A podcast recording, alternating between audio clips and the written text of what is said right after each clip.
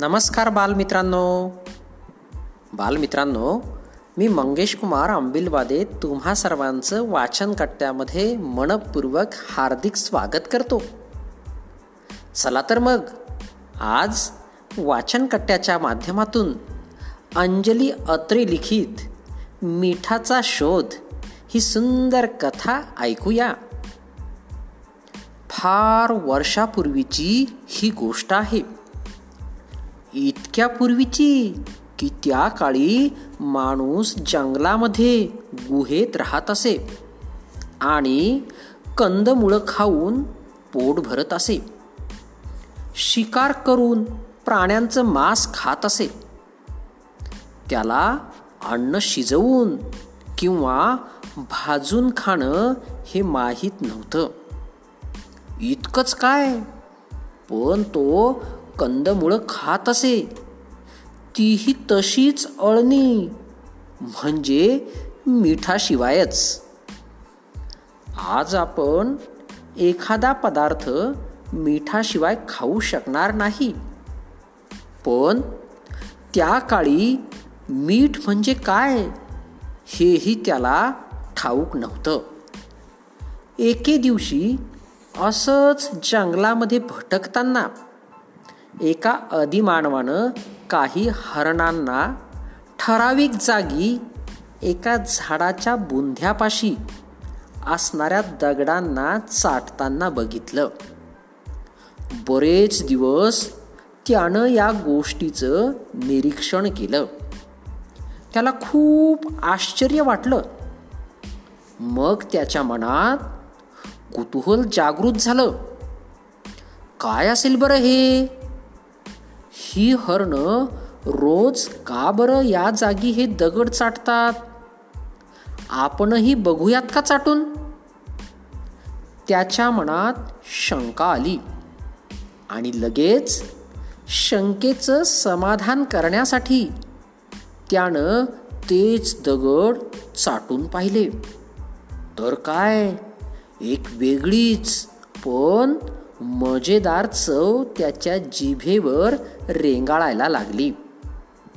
त्याला ती चव खूप आवडली.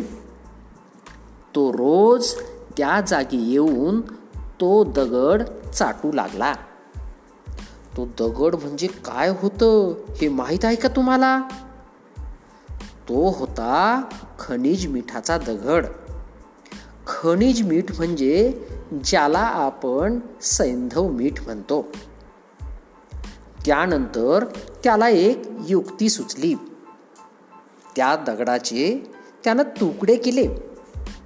ते तुकडे आपल्या गुहेत नेऊन ठेवले. आणि कंदमुळं खाताना रोज थोडा थोडा दगड चाटू लागला. त्याला आता जेवणात खूप मजा येऊ लागली. हाच दगड फळं खातानाही तो चाटू लागला. असे खूप दिवस गेले आणि एके दिवशी ते तुकडे संपले. मग त्यानं आधीच्या जागेवरून आणखी दगड आणले. पण त्या दगडांना पूर्वीची चव नव्हती. मग त्या आधी मानवाला पुन्हा बेचव अळणी जेवणं भाग पडू लागलं.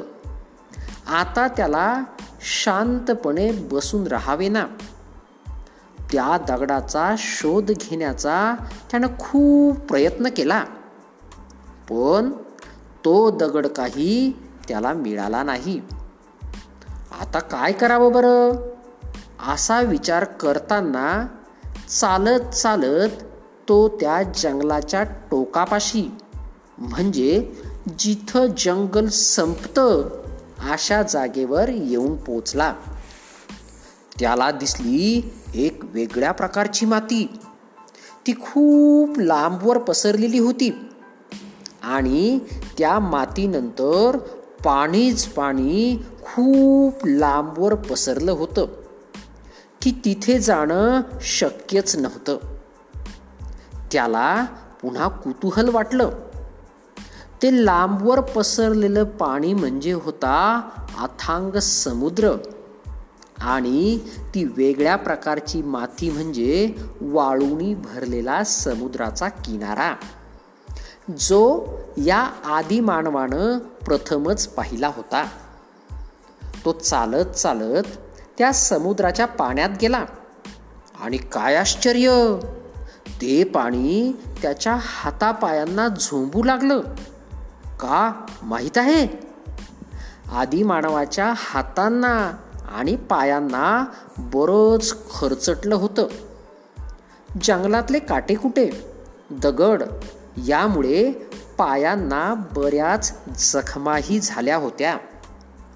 त्यामुळे समुद्राच्या पाण्यामुळं झोंबणं सुरू झालं. त्याला आश्चर्य वाटलं. कारण नदीचं पाणी तर त्याला माहीत होतं. पण ते असं कधी अंगाला झोंबलं नव्हतं.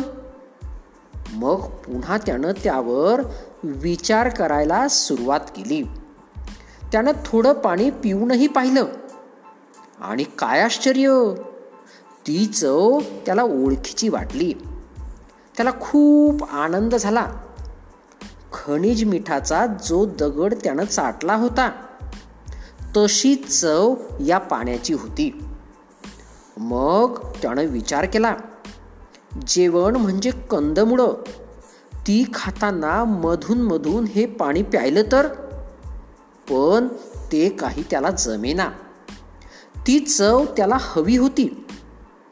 ते पाणी त्याच्या गुहेपर्यंत नेणंही त्याला शक्य होत नव्हतं. काय बरं करावं? मग पुन्हा त्यानं विचार करायला सुरुवात केली. त्याला एक युक्ती सुचली. त्यानं समुद्र किनाऱ्यावर एक लांब खड्डा खणला. त्यात समुद्राचं पाणी साठवलं. मग उन्हामुळे त्या पाण्याची वाफ झाली आणि त्या पाण्यातले क्षार म्हणजे सध्याचं आपण खातो ते मीठ खड्ड्याच्या तळाशीच राहिलं. मग त्या आदी मानवाला ती सहज आपल्या गुहेत नेता आलं. यानंतर आदिमानवाच्या जेवणाला मस्तपैकी चव आली. धन्यवाद.